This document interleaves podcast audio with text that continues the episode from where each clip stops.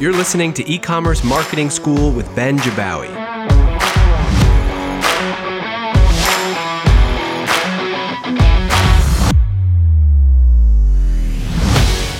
All right. So, one of the things that I've always been really interested in is the launch process for a new e commerce brand. We've all been there. You're sitting around with an idea to solve a problem. You're all jazzed up thinking, wow, I can totally build this thing. And sadly, most of us stop right there. But I have just a ton of respect as an entrepreneur myself for anyone who takes it to the next step and tries, despite the doubts from friends and peers who look at you like you're crazy and all that jazz. But when it comes to launching, there's really a lot of different ways you could do it. You could put up a Shopify store, you could buy some ads, you could build an audience first through a, a blog or a podcast and then launch products. There's tons. But one of the things I've always been really curious about is launching on Kickstarter. So I'm actually here live today with Christian from Murph Apparel. What's up, Christian? Hey Ben, how's it going? Good. So, so we were just catching up. So, fill us in. So, you're a student at Duke right now, and you right. just launched Murph Apparel. Fill us in. What is it? Yeah. So, Murph Apparel is a direct to consumer apparel company that uses hats to raise awareness for some of the world's most important causes. So, essentially, each hat aligns with a specific cause, and then a portion of the proceeds are donated to nonprofits associated with those causes our first collection focuses on the environment. So hats around ocean cleanup, forest conservation, and climate change.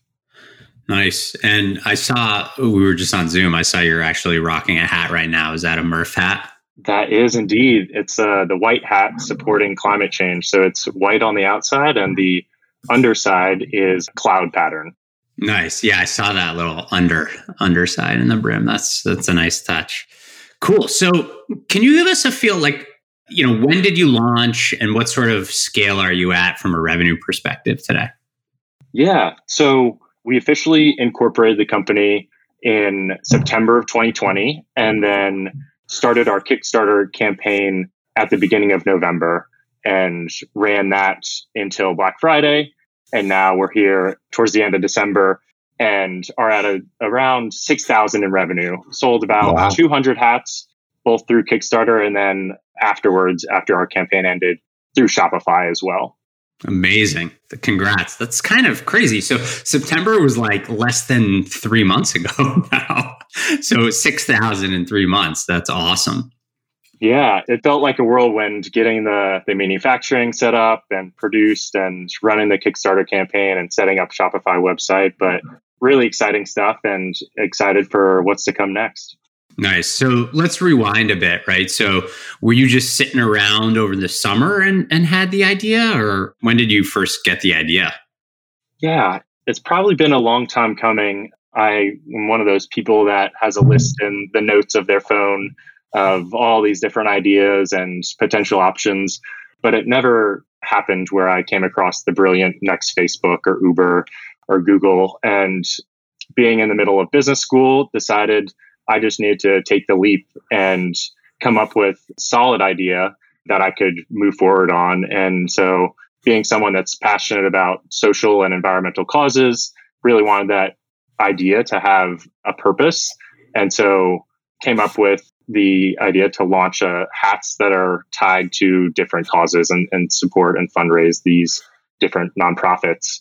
And hats, kind of the, on the product side, hats seemed like a low cost, fairly simple product that I could move forward with and have a little bit of a unique design towards. And so that was kind of the the genesis of Murph Apparel was just wanting to take the leap and move forward with my own product. Nice. And so you had the idea, and then like, what was the order of operation? Did you just like try to figure out how to prototype these hats, or did you first say like, oh, I want to focus on launching and go to Kickstarter? Yeah. So first, it was a lot of research, and I actually purchased probably 20 different competitors' hats to figure out what type of materials and um, style and makeup and look and design I wanted. And after a lot of that and researching different manufacturing partners, started to do some samples and prototypes. And so went with a manufacturing partner to out of China to help make some prototypes and then decided that based on the kind of minimum order quantity that I needed and the cash that would be needed up front to get the inventory, it was best to launch a Kickstarter campaign. So it wasn't just all of my capital on the line, but could actually get kind of some support from the crowd. Okay. So before we get into Kickstarter, like I think something you said there, maybe you made it sound a little bit easier than it might be. Like, how did you actually find the manufacturers? Like, where did you go to search for this? You know, were you just like looking online? Yeah, yeah. So starting online in multiple places. So looking at competitors, so Nikes or Adidas, and trying to figure out what factories they used. And these big name brands use kind of multiple factories all over the world. Most of the information is hard to come by, but you can kind of scrape it on the edges. And then there are also sites that kind of aggregate different manufacturers or partners that help locate factories and and so it was a definitely it probably took three weeks to search and sift through all that process of especially I think making sure that they upheld some of the values that I want Murph Apparel to be. So using sustainable materials, having factories that are environmentally friendly and paying a fair wage and protecting human rights. And so that process was definitely a challenge, but it was over the summer and so I had nothing else to do and poured all my effort into locating some some strong partners. Awesome. So it sounds like you found one and maybe that was when you had the confidence to say, okay, rather than put all my own capital in, I want to go through through a Kickstarter here, see if I can get this thing funded. Exactly. And was that always the only way you were intending to get the brand off the ground? It wasn't. So I originally thought just self fund and start with one design, one hat, and could scale from there, recognizing that using the kind of turnaround time for creating certain products can be a few months from designing and manufacturing and shipping. I recognize that the capital needed to make the bulk quantities was higher than I wanted to risk on my own. And so that's kind of what drew me towards the crowdfunding platform. Awesome. And I guess like also the at least the potential for other people that are in the Kickstarter network to get access to. It's kind of like you might get some additional distribution there outside your own personal networks too. Exactly, exactly. That's what drew me a lot towards Kickstarter as an established brand. Cool. And one of the things I'm always curious about when I talk to entrepreneurs is, you know, about like goal setting, right? So like, you know, it sounds like the, the goal of the Kickstarter was 5K or so. Did you just pull that out of your butt? That's a good question. So it seemed like something that I could front originally, and then Kickstarter would essentially reimburse me for. And so that was a little bit of the cash flow budget analysis, uh, rough back of the envelope math that I did. And then that covered around 300 hats or so. And so it seemed like a solid enough inventory to last me a, a startup. And if it demand greatly exceeded that, then I could react from there. And if demand was significantly less and, and no one really wanted these hats, it wouldn't be the end of the world and going under. So that's how kind of the goal setting worked. Plus, you need to kind of like balance. You don't want it to be too high a goal because if you miss it, you don't get the money, right? Exactly. So Kickstarter specifically has a kind of policy or setup where if you don't reach your goal, you don't get any of the funding, and all the backers get their money back or it doesn't actually charge their credit card. Other platforms have more flexible options, but that's kind of one of the things I considered when setting the funding goal was making sure that I reached my target. Yeah. It's interesting, you know, like I think in some respects it takes a lot of the risk out of the the startup phase, right? Especially for an e-commerce brand trying to build and, and sell something direct to customers. But in others, like I'm thinking, and not that this is a bad thing, right? But like, is it just like your roommates and your mom and your dad buying hats? Or like, were you like really trying to get like randoms to come in as well?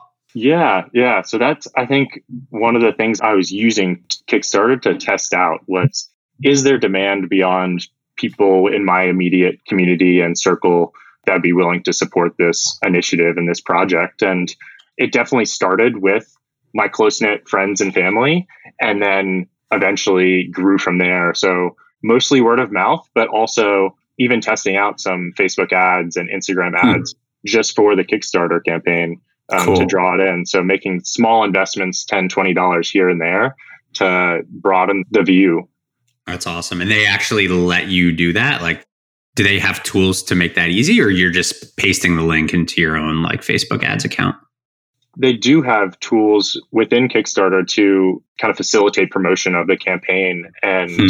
I also use Google Analytics and hooked it up to the Kickstarter to see who was actually reaching the, the landing page and investigating the site and then go from there and target specific people. So like millennials and people more interested in environmental causes and nonprofits, things like that. That's great. Awesome. Good to hear. So yeah, it's, it is actually possible to test beyond like the personal network, which you got to start somewhere. Like that's, that's important. If you can't, you know, get your closest people to support you, you know, it'll be hard to get people that don't know you, but just kind of like thinking about graduating off of Kickstarter. So you hit the goal. You it sounds like you've launched a Shopify store now. You've actually done, you know, sales since Kickstarter, which is awesome. Like one of the things that obviously we preach about here at Privy and me on the show is just about like the power of owning your list right? And so, you know, list building and communicating and all that stuff. So one of the things I'm curious about launching on Kickstarter is that 5000 bucks or so like do they let you export those email addresses and then start using them for your own shopify store yeah so you get after funding through kickstarter you get a report of all of your backers and all of their information and it includes their email addresses. And I've scoured Kickstarter's terms and conditions and uh, privacy policies and can't find anywhere where it says um, campaign owners aren't allowed to use those Kickstarter email addresses, it's a great way to kind of populate a list for myself to start my campaign. I think that right now is the next step in my kind of journey. So now that I have my Shopify page up and running, is to launch that marketing campaign using the Kickstarter emails as a kind of base to start my email list and then growing from there. Nice. And I was obviously poking around the Kickstarter page. The the campaign, so to speak, is now done. It's finished, and you've moved to Shopify. But I was noticing, like, you know, I actually thought you did a really good job with the story and the why on your Kickstarter. And I actually think like Kickstarter might be a really good forcing function because a lot of the entrepreneurs I talk to and we work with, like they just launched their Shopify store. They put very little effort or time into documenting the story and the why. And I firmly believe that that's like the anchor of everything you do when it comes to e-commerce marketing. So now that Kickstarter is done, like, are you taking a similar approach and, and translating a lot of that story into your ongoing marketing for your Shopify stuff? Yeah, I think you hit it kind of on the head. The story is what really has resonated with people who have supported on Kickstarter and as well as the people who have purchased on Shopify. The kind of authentic young entrepreneur story of we're putting together this scrappy Kickstarter to help raise money for this passion project that we really want to do to support great causes has resonated both from the start in Kickstarter and then translating towards Shopify. And I think embracing that has been successful. And and as you mentioned, brands that I hear that do that and are and that are authentic, I really connect with. And I've been taking cues from them and trying to integrate that into Murph Apparel story as well. Awesome. All right. So you're here you're three months in. Obviously, you've got a lot of work ahead of you to get this Murph Apparel to the next level. But like for people that are, are considering or have thought about launching something, would you do it again? Like, would you do Kickstarter or would you try doing it directly? Yeah, I think Kickstarter was a great platform for my specific situation where um, wanting to do low risk, kind of test out demand, see if people actually wanted this product. And it's not a very high capital raise, so 5,000 as opposed to companies that have much higher capital needs. And so I think depending on your situation, it provides a great community and platform to get you the launch that you need. But other options are definitely out there. And depending on what kind of business I was looking at, I might try to do it directly from friends and families, raising an equity round, or looking at grants, or a lot of this stimulus support that's out there right now. Options right there as well for young entrepreneurs to invest and start their own businesses. Yeah, I mean, I think whenever I, I have a friend or someone comes to me and they say they have an idea, you know, the first thing I encourage them to do is like put up a site and and try to drive people there. And even if you don't have the product, even if you're not ready to like actually close a deal, like try to pretend you have the product. Right. and try to convince someone to get over the line, even if it's just like filling out a form that they're interested in the pre-sale, right? So I think as I'm hearing your story around Kickstarter, it's kind of like what they do is they actually just give you all of that capability like out of the box so that you don't have to do anything yourself other than tell the story and try to get customers there for the launch, which is awesome. Yeah, that's exactly it. And I think it's worked incredibly successfully. And I support Kickstarter as, as a way to help people get their ideas launched and try out new things. Take that cool. first leap. Awesome. Well, this was really educational for me just because I, I, haven't connected with anyone that's that's launched on Kickstarter. You know, and, and it seems like a really good kind of foundation to launch something new or maybe even try like a, a line extension of like a new product that you're thinking about launching, but you know, don't want to cough up the money to invest unless you can get the demand. So I like it. Yeah.